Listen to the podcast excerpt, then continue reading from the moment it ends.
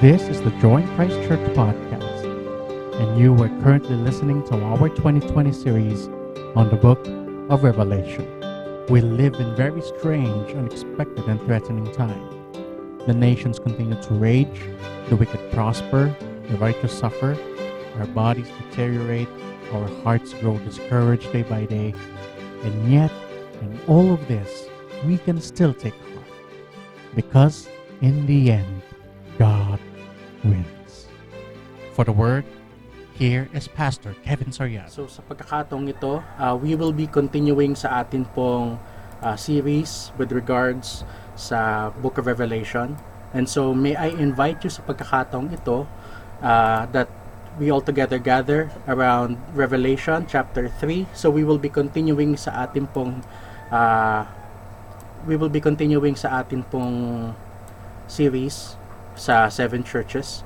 And for this morning, this will be coming from uh, chapter 3 verses 1 to 6. So, kung meron po tayong kopyang Bible, uh, nawa po ay gamitin po natin. Let's make the most of it. But nevertheless, we uh, we will be putting it on our screens. Uh, let me read it for you. Uh, this is from the ESV. And to the angel of the church in Sardis write, the words of him who has the seven spirits of God and the seven stars, I know your works. You have the reputation of being alive, but you are dead. Verse 2 Wake up and strengthen what remains and is about to die, for I have not found your works complete in the sight of my God. Remember then what you received and heard, keep it and repent. If you will not wake up, I will come like a thief and you will not know at what hour I will come against you. Yet you have still a few names in Sardis, people who have not soiled their garments, and they will walk with me in white, for they are worthy. The one who conquers will be clothed thus in white garments, and I will never blot his name out of the book of life. I will confess his name before my Father and before his angels. The one who con- uh, and before his angels. He who has an ear, let him hear what the Spirit says to the churches. So, uh, we will eventually be closing in dito po sa series natin but in this uh, moment in time uh, once again we'll be looking for a we will be looking at dito naman in yet another church so we're making another stop again from uh, from what we have started from Revelation chapter 2 So kung titignan natin siya on a map, these churches are kumbaga in sequence according sa kung paano kaya if there would be a messenger that is coming from Patmos, these are the churches along that particular route across Asia Minor. And sa pagkakataong ito, what we'll be diving in is the city of Sardis. Ngayon sa pagkakataong ito, just to give us a little background on Sardis, Sardis used to be a, a great city.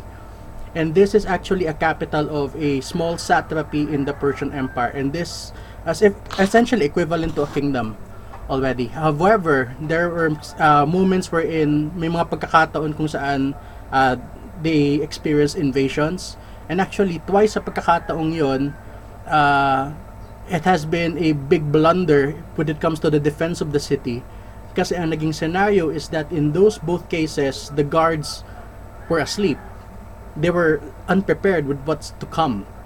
And somehow, may kita natin that uh, throughout dito sa passage na to, we'll be seeing that same liturgy that is happening dito sa pagkakataong ito. But let's dive in into the word and let's go through what God is speaking to us through dito sa church na to.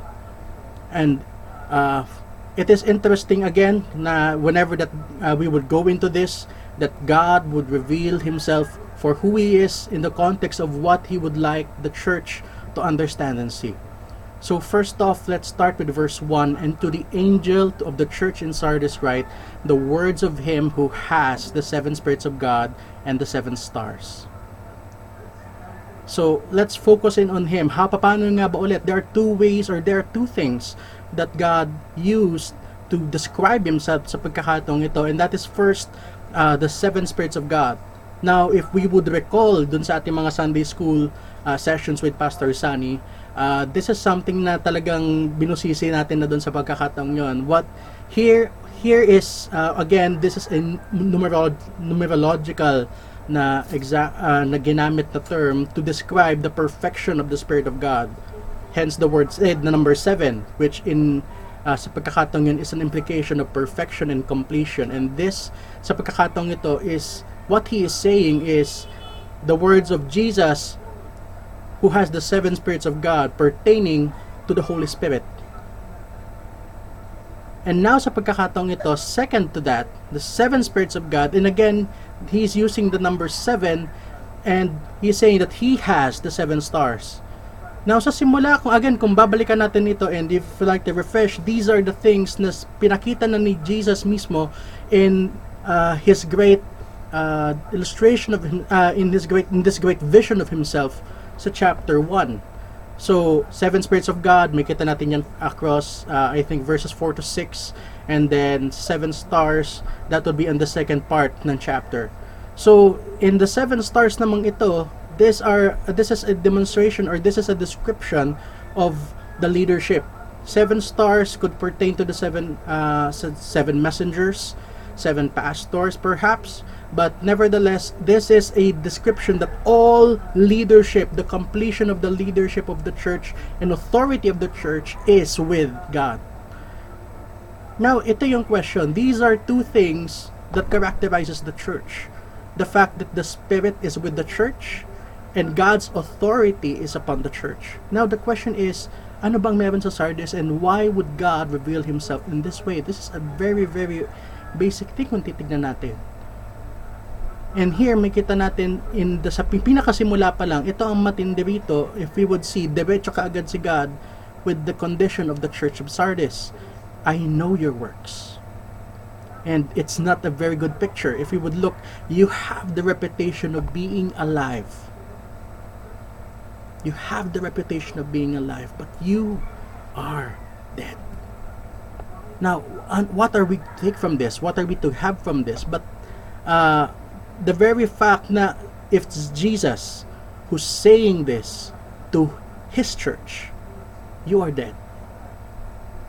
You are dead. Within the first verse ng message nito, within the first segment ng message nito. Pero ang nakakalungkot din dito is the fact na sinabi sa simula na you have the reputation. You have the reputation. So, there is this idea kung titignan natin dito wherein this church is well known. Perhaps siguro may isip natin by our standards, this is a church that is active.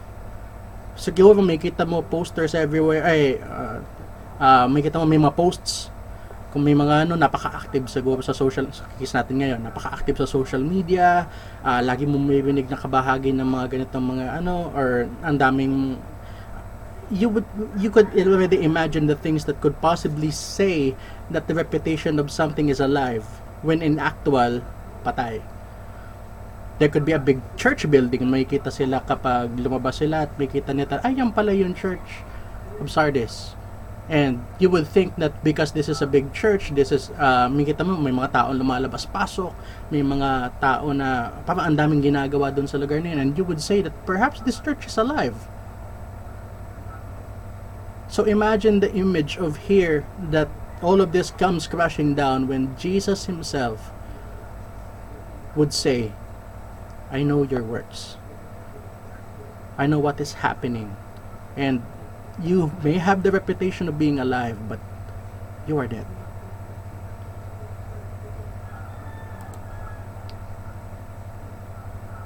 Now, if we would consider dito, let's take perhaps naging napaka well, I would not want to take so much of it. Pero kung titignan natin siya in comparison ngayon in the scenario that we have as the church now katulad sa pagkakataon natin ito that we cannot physically meet if we're going to distill in all of this kumusta tayo? Kumusta ikaw? Kumusta ang iyong family?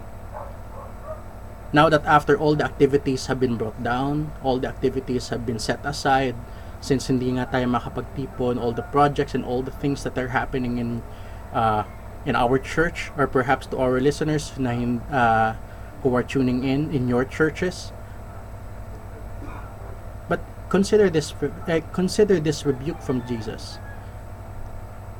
Nasasabihin niya sa iyo that akala mo lang, akala nyo lang that the church is active, that the church is moving, the church is thriving, that the church is alive. But if you're going to look into the, but if I were to be asked, you're dead. And here, when we look at the term dead, it does mean dead.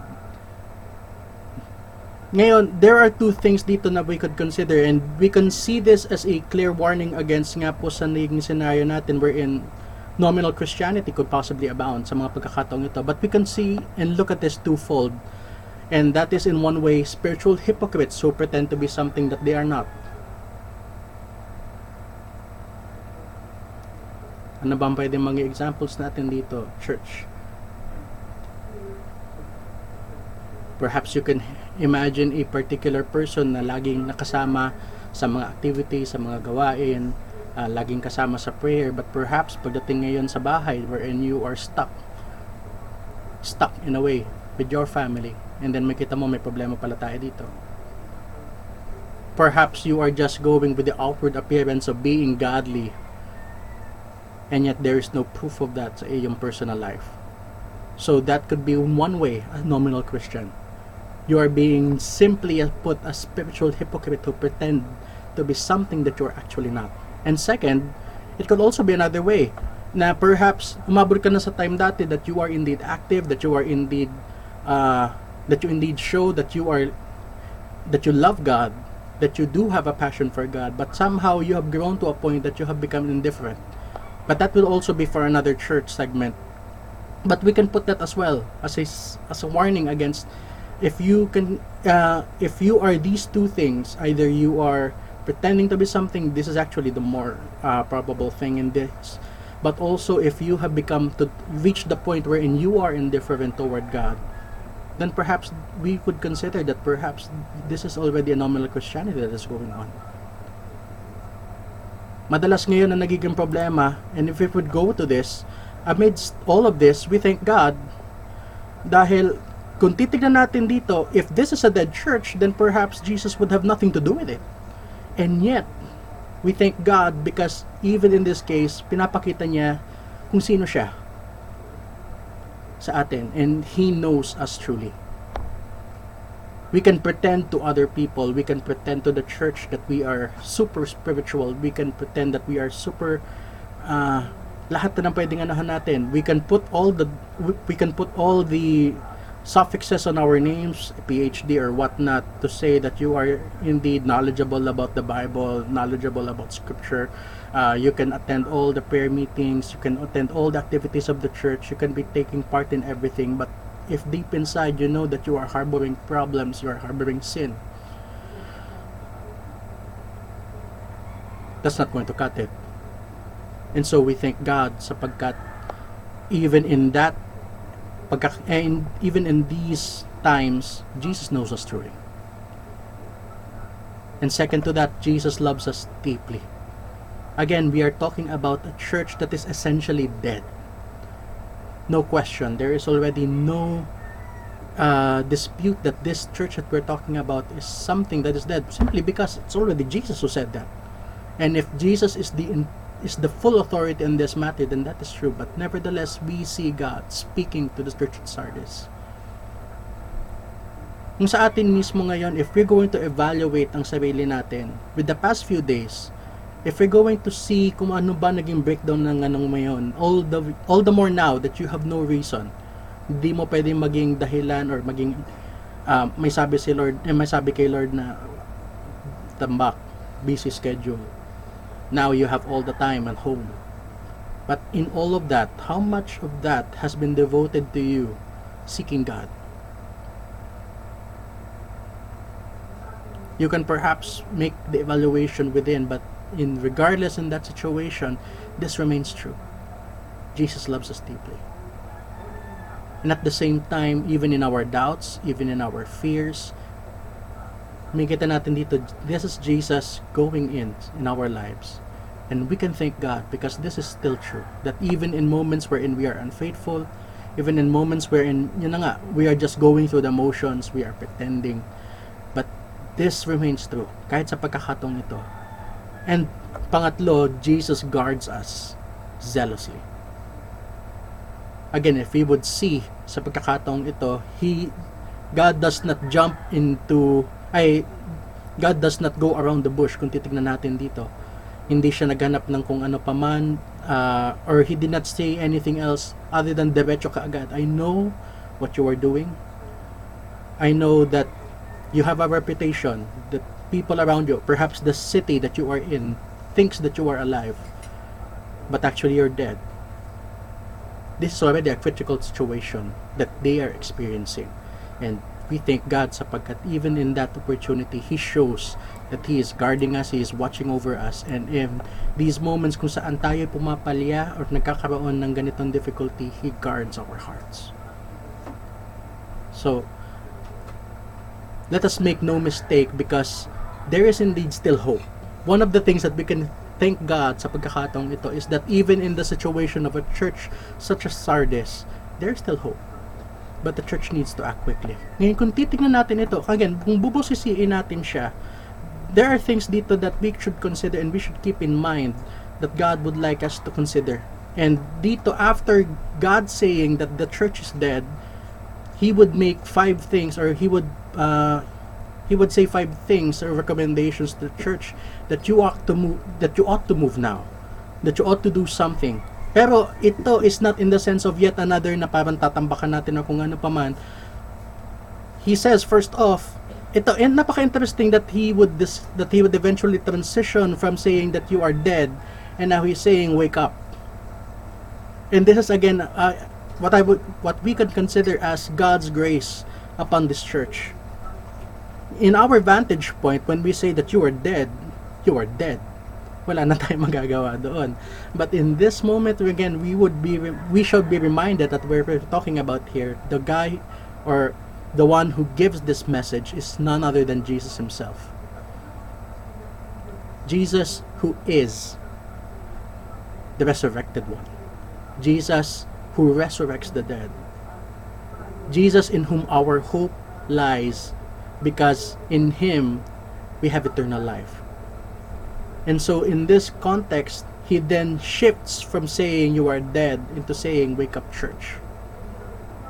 Ngayon, from this, what else can we think? Let us careful to be complete in our obedience rather than being careful in our disobedience. One thing that we should also consider sa pagkakataong mga katulad nito. Ngayon, what else would we consider? strengthen what remains. So let's wake up. Let us strengthen what remains and is about to die. Ngayon, what exactly is Jesus saying dito that we are to strengthen what remains? Again, dito may kita lang natin that there, again, there is still hope. And you should act and you should do something about it. For I have not found your works complete in the sight of my God. I have not found your works complete. Ngayon, dito, again, we would, yung may isip natin dito is parang a legalistic mentality. Is there something pa ba na kailangan natin gawin? Uh, we have this reputation of being alive. The fact that God, that Jesus said that, ibig sabihin, perhaps ito, by external means, nakita ng iba na iniisip nila that this is a church that is active.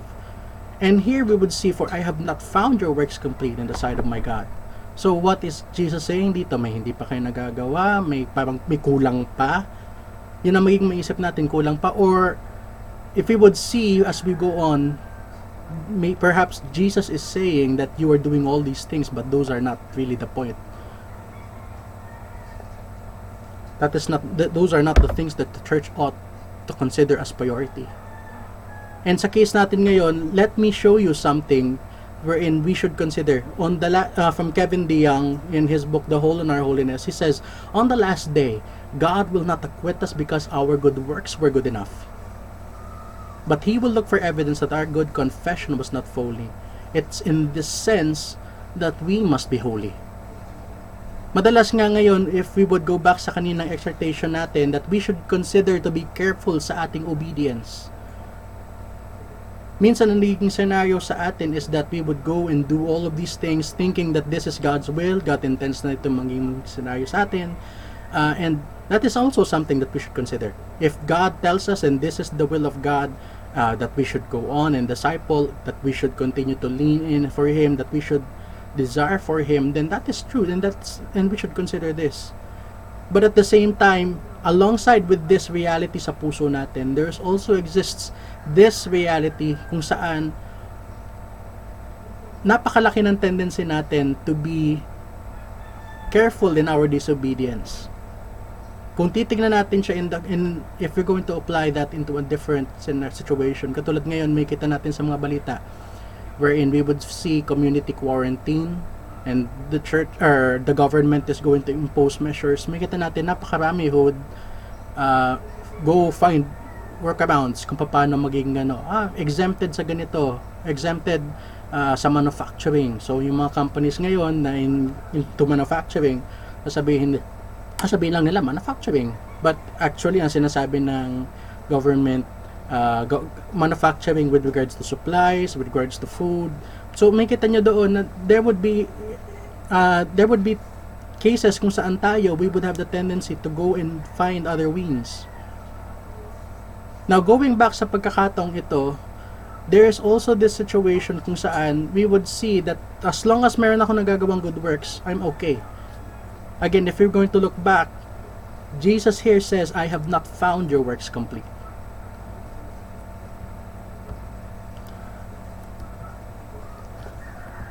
Ngayon sa pagkakataong ito, I would like us to go in and propose sa atin that one of the things that God, and perhaps dito may kita natin that in the context of a church, that is alive and yet dead, has a reputation of being alive and yet dead, then perhaps there's there are things that dito perhaps hindi lang sinabi sa eh, hindi lang sinabi sa passage that uh, this could either be in terms of persecution or something that ano uh, something that God does not want na mangyari dito. But let's consider this one one of the things kung saan we would see na naging problema na ngayon in churches. I am talking about, this is Ian Thomas from the Saving Life of Christ, and he would say something like this. I am talking about some Sunday school teachers. I am talking about some pastor in this pulpit. I am talking about some missionary in the field. I am talking about many ordinary earnest Christians. They are wonderful people. You would love to meet them. They talk all the language of salvation and they mean every word that they say. They are not hypocrites, but they are tired, many of them desperately tired. They are overwhelmed inwardly with a sense of defeat and frustration and futility and barrenness. Again and again, they have got down by their bedside and cried out to God with tears in their eyes God, you know how barren I, am, you know how empty I am, and you know how stale I am, and you know it. And yet, they do, they do not know the answer. This is the curse of Christendom and this, I would like us to dive into sa pagkakataong ito. This is what paralyzes the activity of the Church of Jesus Christ on earth today. In defiance of God's word, God's mind, God's will, and God's judgment, men and women everywhere are prepared to dedicate to God what God condemns. And what God condemns is the energy of the flesh. There is nothing quite so nauseating or pathetic as the flesh trying to be holy. There is nothing more pathetic. Now, consider this. Again, babalik ulit tayo sa ating naging scenario. Christians today often think holiness as the outgrowth of our activism. Kung uugatin ulit natin ang naging scenario kanina, for Jesus to say this, then ibig sabihin, there is something that the church is doing. Nakala niya nagagawa niya, but in reality, he's missing the point. We are missing the point. And ito ang nagiging issue sa atin dito that perhaps we have the opportunity now to look into. That when we think of holiness as the outgrowth of our activism and is evidenced by our spiritual disciplines, the problem is we left God out of the equation. One of the things kung saan nagiging consider eh, magiging factor dito is how do we measure the health of the church? Is it by the number of people to the gathering? Is it the number of people who join in every Sunday or sa ating mga activities?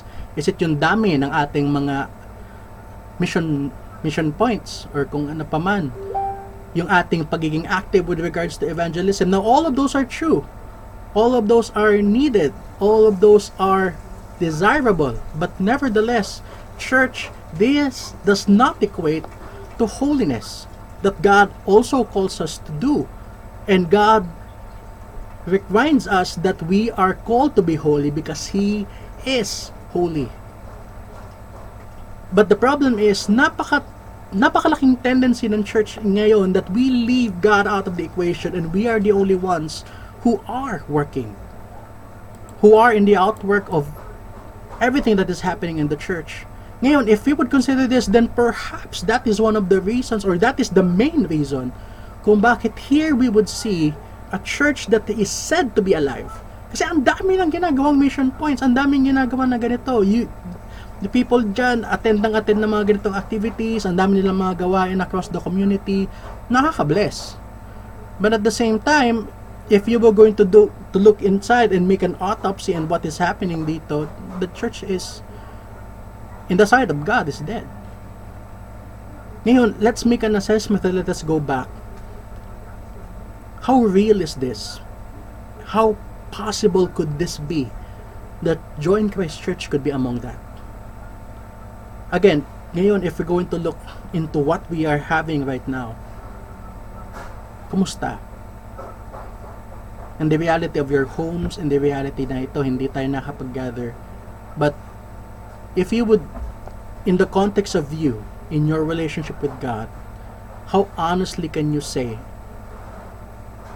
that after all this time, akala ko I'm alive because I'm active? How real is your relationship with God when how uh, how passionate are you in pursuing the life that is holy, that is indeed consecrated and set apart for God? Is that being evidenced with the past days that you have? Meron din akong isang conversation with a brother nung isang gabi wherein yun nga mismo naging issue. This person is uh, active sa church. Uh, and then one time, nitong nakaraan, uh, nagkausap kami and it was a struggle pagdating sa kanyang kasama, uh, sa kasama niya na kapatid. Uh, kasi since the family is there, and there is a tendency sa kanila na hindi na sila nagkakausap, hindi na sila nagkakaroon ng pagsasama, and then eventually dahil nga busy, so yung lapat na yun or yung issue na yun is natabunan na lang. And then ngayon, he is forced to consider the fact that that, that their family ties is not okay. And it's a struggle ngayon natitignan niya na akala ko pwede na yung ganito kasi active naman sa ganito sa church, uh, active naman sa ministry, nakakapag-lead sa discipleship, and yet ngayon, God is confronting me with the scenario that there's something that you have left out. Ngayon, sa atin ngayon, if we would assess ang ating situation ngayon, after everything that bombards our schedule, nasaan tayo? Where is your heart towards what matters? Do you honestly pursue God in your everyday life? Do you honestly seek and search for God as a deer pants for the water? Because that's exactly what God intends sa atin, that we would dwell in Him. But at the same time, the reality that we are to dwell in Him means that we are called to go on being sanctified by Him, being made holy. Minsan that is something and I think this is something that the church today should confess that we are disregarding holiness as part of our lives as a reality that our Christian life entails. And if, and if that is absent sa iyo if that is absent in your family then perhaps there's a big question mark that we should put on. Maybe you think you're alive maybe you think you're awake but the reality is you're asleep the reality is, akala mo busy in church. Akala mo busy ikaw. But the thing is, you've already left. You've put God out of your schedule already. Leaving activism, leaving the things that you think are godly, but the fact that God Himself you put out, then we have an issue. And this is something we should confront up front, church. Could it be that the greatest hindrance to, advan- to the advancement of the gospel in our day may be in the attempt of the people of God to do the work of God apart from the power of the Spirit of God.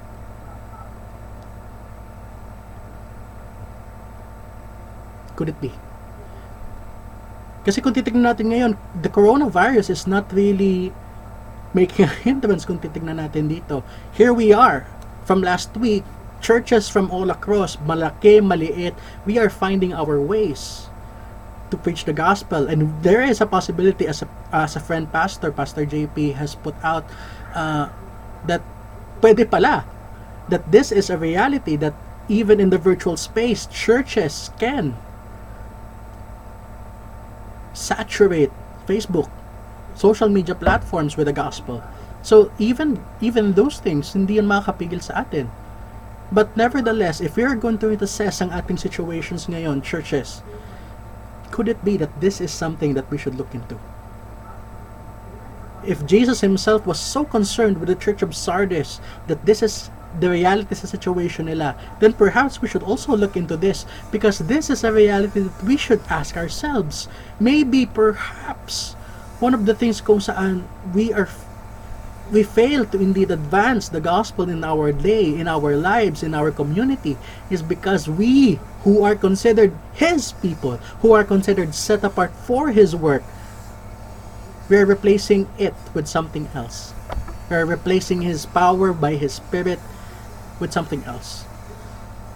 This is the reason kung bakit sa simula pa lamang in verse sa simula pa lang as God introduces himself to the church, he would say that he has the seven spirits of God.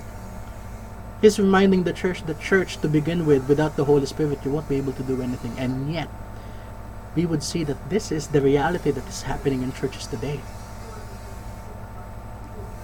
Napakalaki ng tendency natin that we would go on with our with our fleshly tendencies replacing things with strategies and kung ano-ano pa man. I would not go further into that, but this is a reality that we should consider. And in you, in your personal life, we ought to evaluate this if this is true. Are we replacing the power of the Holy Spirit with something else? Akala mo it may work. But again, if we would be remembering yung kanina, there is nothing more pathetic than the flesh trying to be holy. So that is one thing that we should consider. That is why Jesus himself, after saying all of those kanina, that you are to wake up, strengthen what is weakened, because the things that you are doing are not complete in my sight. Then he's saying, and he's applying that perhaps there's something that you have missed out. And dito, Jesus exactly tells us that. Remember then what you received and heard.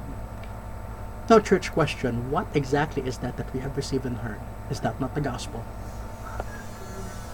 Perhaps that is something that we ought to consider and remember. When you set yourself to seriously pursue holiness, you will begin to realize what an awful sinner you are. This is what the gospel puts at it, and that is why we continue to remind ang ating church that we are supposedly to be rooted because otherwise if you are not firmly rooted in the gospel you will soon become discouraged and you will slack off in your pursuit of holiness. And this is what God rem- reminds us sa pagkakataong ito. Again remember then what you have received. Remember then what you have heard. What exactly that we, what we have heard? Is that something perhaps na dinisregard na natin and we're trying to dive in into the bit into the deeper things or perhaps we have cast it aside entirely and thinking that this is something na magagamit natin for missions but it will no longer apply to me. But we are being reminded here that again, why are you saved? How have you been saved? And what have you been saved for? So, if as we continue on, what is being asked of us, we are called to keep that again, as a song goes, yung kinakawit natin, Come thou fountain every blessing, the last verse would say, Prone to wonder, Lord, I hear thee, prone to leave the God I love. Here's my heart, Lord, take and seal it.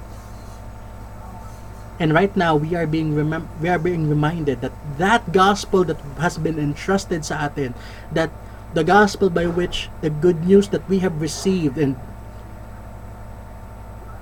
by which we have been saved through which, by our faith, by God's grace, we have been able to receive, that is exactly something that we should keep. And we ought to do so. to preach the gospel to yourself every day. And that means that you continually face up to your own sin- sinfulness and then flee to Jesus through faith in His shed blood and righteous life. One of the big tendencies sa atin, kung babalikan ulit natin yung kanina naging cases, is that we are trying to go on with our life of being a church and there is a big tendency that we leave God out of it. But if we remind ourselves that in the gospel, again, what we are doing is something that is futile, then we ought to be reminded and refreshed that in all of this, without God, we would not be able to do anything kung. That is why the implication in all of this is that we would be dead. That we are essentially dead. And so, in uh, to counteract that, we are being reminded here that which you have received and heard, keep it. Church, let us continue every day. That is why we continue to ask you to continue to seek God. Whether it be in word, napakaraming paraan kung saan we be able to do this. But better and the best means that we can is that we continue to commune with God in terms in our going and diving in in His revelation in the written word and in our continuous communing with Him in prayer. In all of this, this is what we intend to do, that we continue to remind ourselves again and again and again. It means that you appropriate again by faith. Take note, again by faith, the fact that Jesus fully satisfied the law of God, that He is your propitiation, and that God's holy wrath is no longer directed towards you. Napakalaking kalubagan that after all of this, that you do not really go need to go on with going with your flesh trying to do the things of God. That to begin with, that is not something that we are called for because in what we are doing here, we continue to gather not because sa ating kakayanan dito that we are trying to uplift the name of Jesus in in all of this in our simple attempts bilang mga tao, bilang bilang bilang mga going on in our daily lives, trying to go ahead. We are being reminded that as we gather, we are going in and centering in on what God has already done for us, not on what we have done. Not on what we continue to do, but on what Jesus has already done at the cross. That is why we're able to gather yet even today. Because as we celebrate, we continue on in our reminding ourselves that it is in Jesus and in Jesus alone whom the church continues to gather and center in he is enough of our pursuit. And that is true even in the moment that our being a and eh, in the moment wherein we were saved and right now in the moment where we are being sanctified for the day that is to come. Remember then what you have heard and received. Keep it and repent. napakalaking eh, napakalaking question mark again dito that these things even us ngayon we would consider this as fundamental. The gospel is fundamental. And yet we disregard that. Napakalaking eh yun nga katulad ng nakita natin kanina there is this big tendency for us to put this aside. And so God is calling us to repent from this. Because if you will not wake up I will come like a thief. But in terms of our, even nga dito in our repentance, even as a Puritan preacher said before, even the tears of our repentance need to be washed in the blood of Christ the Redeemer. Kaya nga sa pagkakataong ito, it's not going to be in our fleshly capabilities that we can make a turnaround in this situation. Even here, we need to ask God for help. Even sa pagkakataong ito right now, in your case, in our case ngayon as a gathered church, let us be reminded that in all things it is through Christ and Christ alone. Because otherwise, this is going to be a reality if you will not wake up.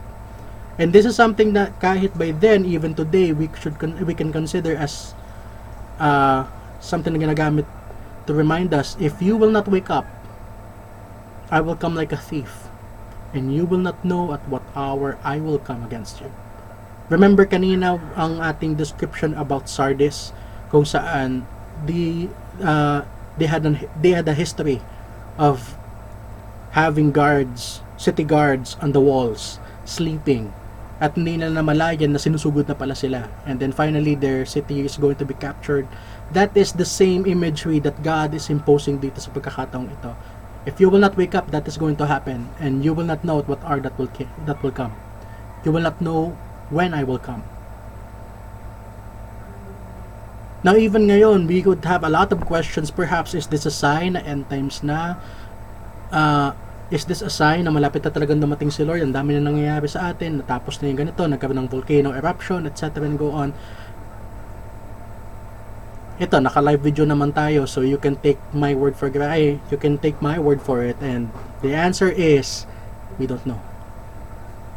Ito tasin, we don't know we would think na perhaps mabigat itong coronavirus because this is the pandemic that we experience but then how many how many plagues across centuries that that has already happened? How many cases kung saan nagkakasabay-sabay din ng ganito in earth-shattering disasters and tendencies? So kung tutuusin if we're going to look into this we cannot say for certain. And we, that is not our call kung tutuusin Okay? But nevertheless, this remains true that if you will not wake up, if you will not be taking heed of anything that I have said, dapat na lang pagkakataon wherein I will come, Jesus says this. And di mo na lang namamalayan. Let's church, join Christ. Let that not happen sa atin. Huwag tayong umabot sa pagkakataon wherein we would just find Jesus already in His second coming and tayo asleep. Let that not be true. Ngayon dito, he would continue on in saying, Yet you still have a few names in Sardis. Now again, dito kung titignan natin, again, this is an extension of God's grace. That even though there are a lot of people who are asleep, who are dead, and yet there are a few and perhaps one of the reasons in the same manner as Jesus or as in the same manner as God relented in the time of Abraham because Lot was still in the city of Sodom. Perhaps that is also the same here but at the same time this could also be an encouragement that even though this is happening even though not you are a church that is essentially dead yet you have still have a few names in Sardis this is something that could still be turned around. There are people who have, paano dinescribe itong few names na to? People who have not soiled their garments and they will walk with me in white for they are worthy. Again, this is a depiction not having soiled their garments, hindi nadudumihan. They will walk with me in white. They are worthy. This is a depiction again of holiness. And again, this is a reminder sa atin that God's firm foundation stands in 2 Timothy, bearing this seal, the Lord knows the ones who are His. And ito yung naging description nga sa dalawang ito, both being depicting, ah, both depicting holiness as a reality and as something that is true dito sa few names na ito na sa Sardis. And this will be a call sa atin because these people who have pursued, who have not soiled, again, consider yung statement dito, who have not soiled. Ibig sabihin, there is a possibility that we soil our garments, and these people in have tried and have been able to succeed in having their garments not soiled at all. Nagagets po ninyo, I hope nagagets po ninyo, uh, kumbaga, there is an effort that is put into it, that there is a pursuit of holiness. That is the entire implication pagdating sa case na to. Again, babalik ulit tayo that you continue to remind yourself of what the gospel entails in your life, that you are being reminded of what we are called for, that as if we are called by God to be holy because He is holy, then this is something that has already happened dito sa mga taong ito, sa mga kapatiran natin ito, sa pagkakataon yun. And what exactly does God promise sa kanila? They will walk with me in white. They are worthy. Hebrews 12:14 it says there make every effort to be holy.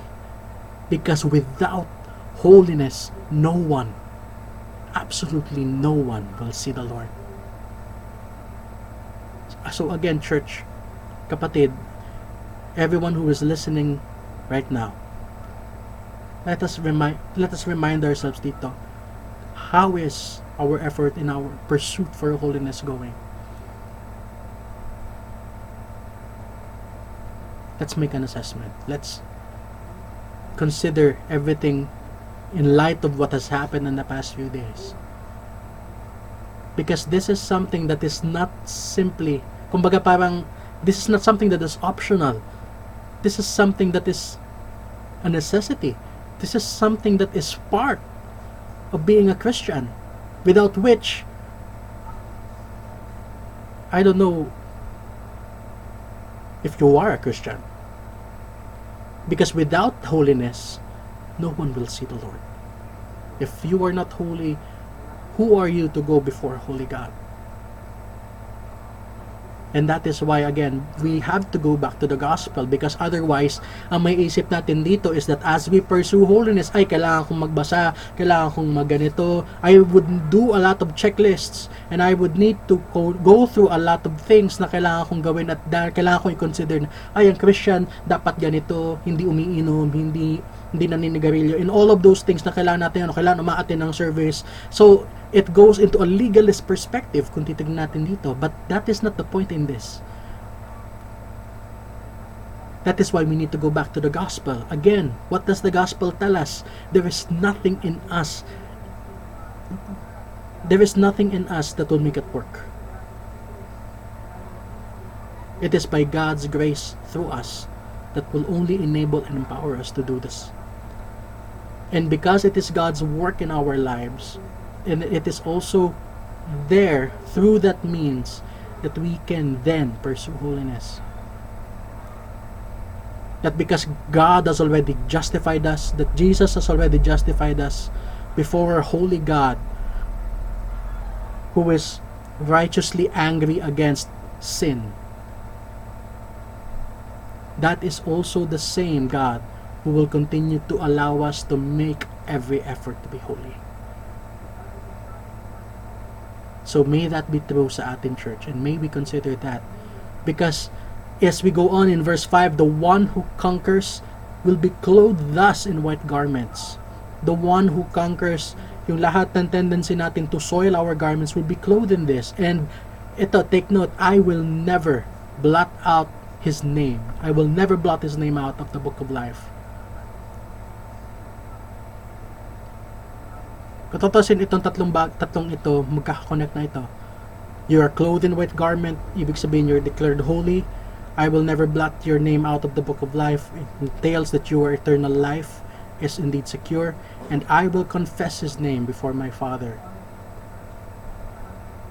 He will not say, I never knew you. Go away.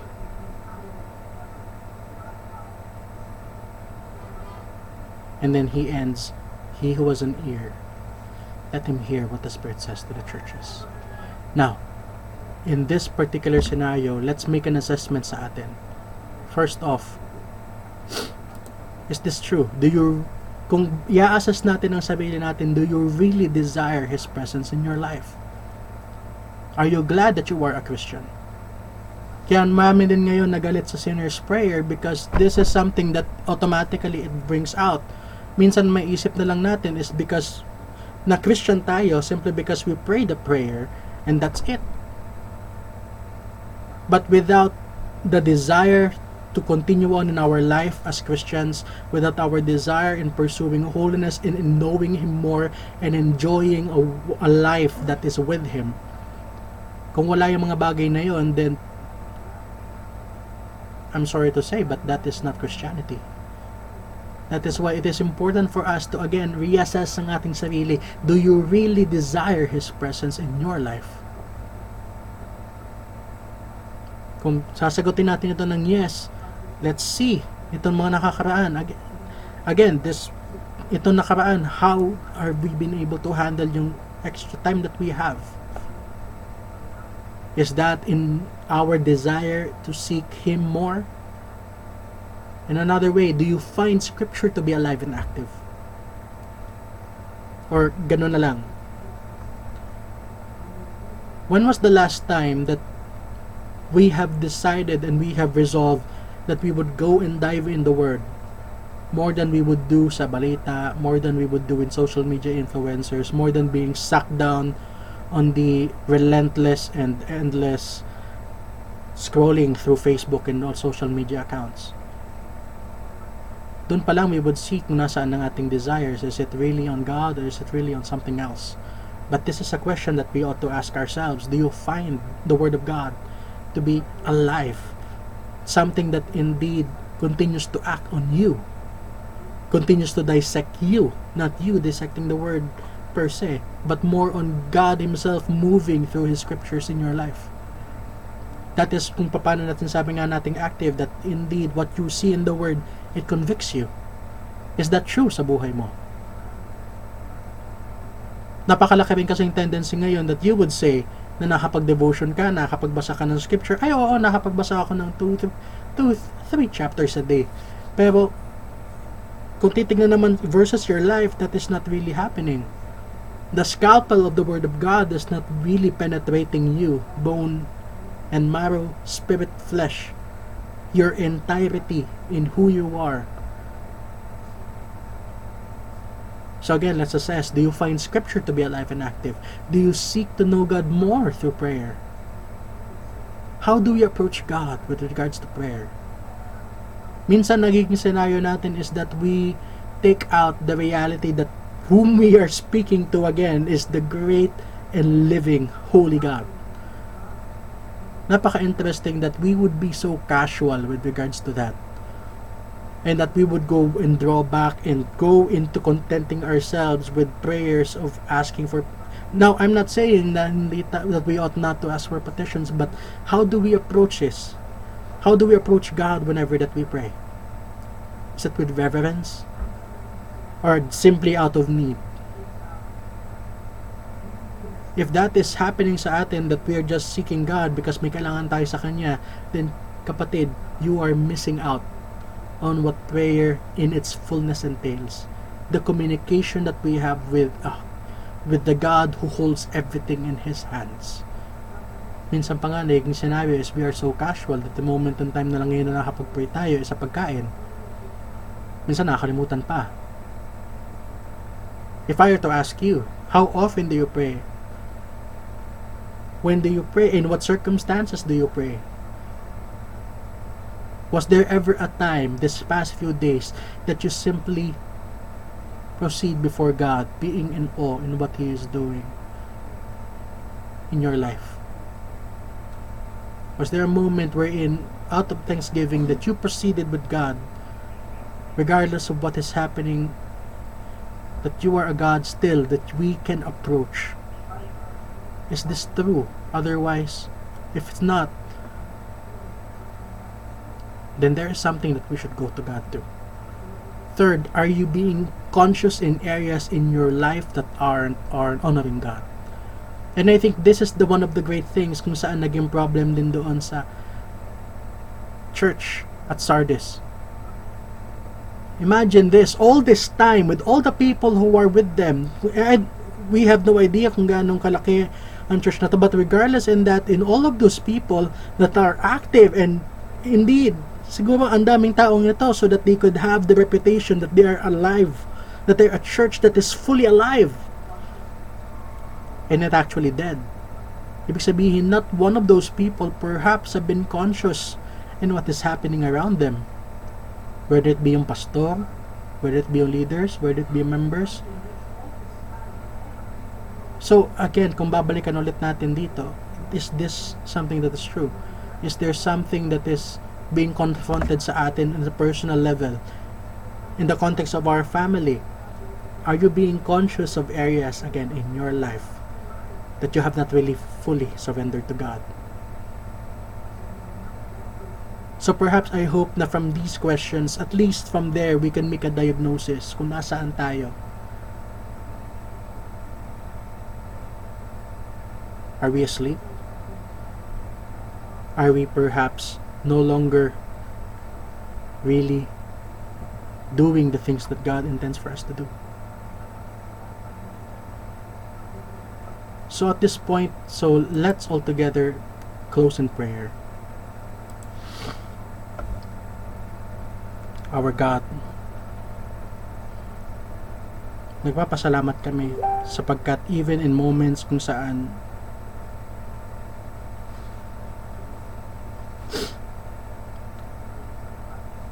we have the reputation perhaps oh God of being alive. We have this idea that we are going according to your will. But there are things oh God sa buhay po namin fundamental realities fundamental truths that we have disregarded. We repent of that oh God. Alam niyo po ang nasa puso namin alam niyo po ang struggles. Perhaps Panginoon, Panginoon, Panginoon kanina pa lamang sa simula as we go through Panginoon sa inyong salita you continuously speak and continue to convict us of particular things sa buhay po namin. Aming Panginoon we lay all of this down at your feet.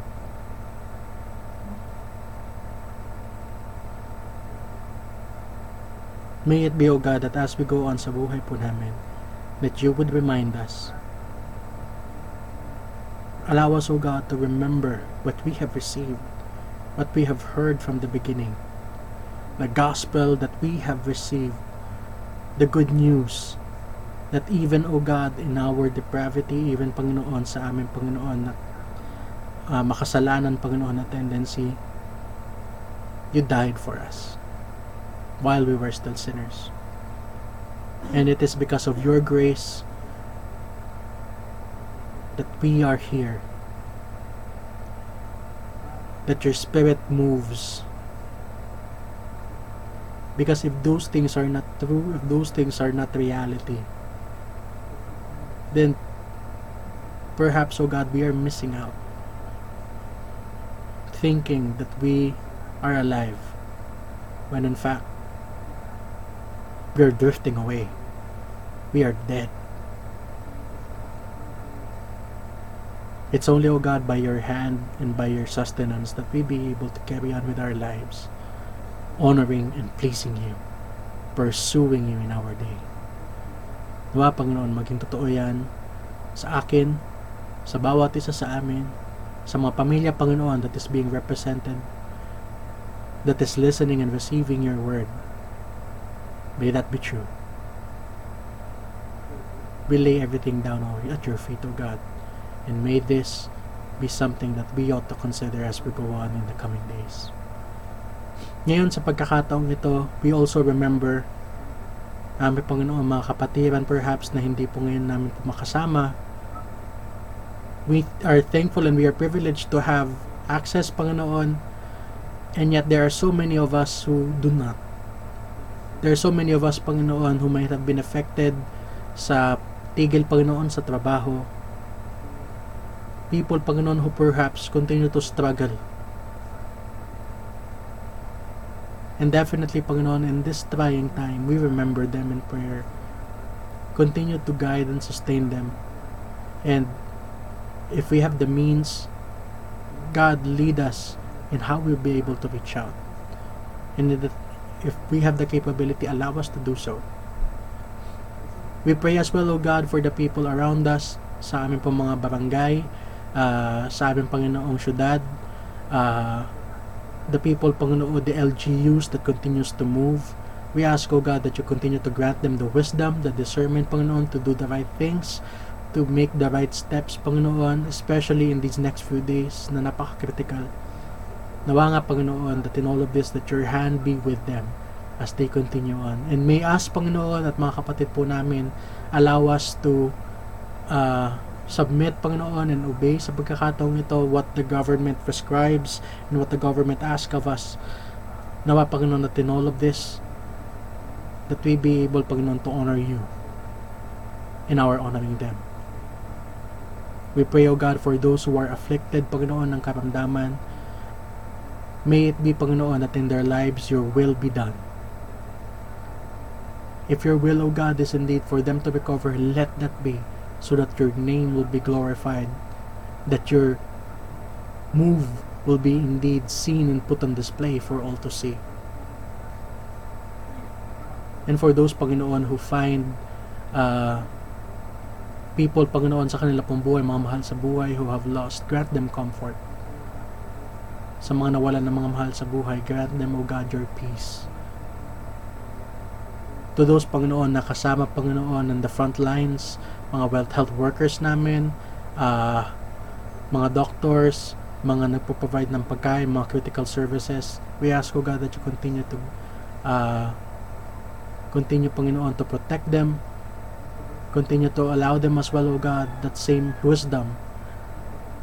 And may, Panginoon, na sa lahat ng nangyayari sa paligid po namin, may we always be reminded that you are the God who holds all things. In the same manner, katulad nung kanina, that you are the God who has the seven spirits, who has the seven stars, who holds and goes among the seven lampstands. This is true even today. Even Panginoon in our affliction, even though in this crisis, even, even in the midst of this crisis, you are with us, O God. And you are in control.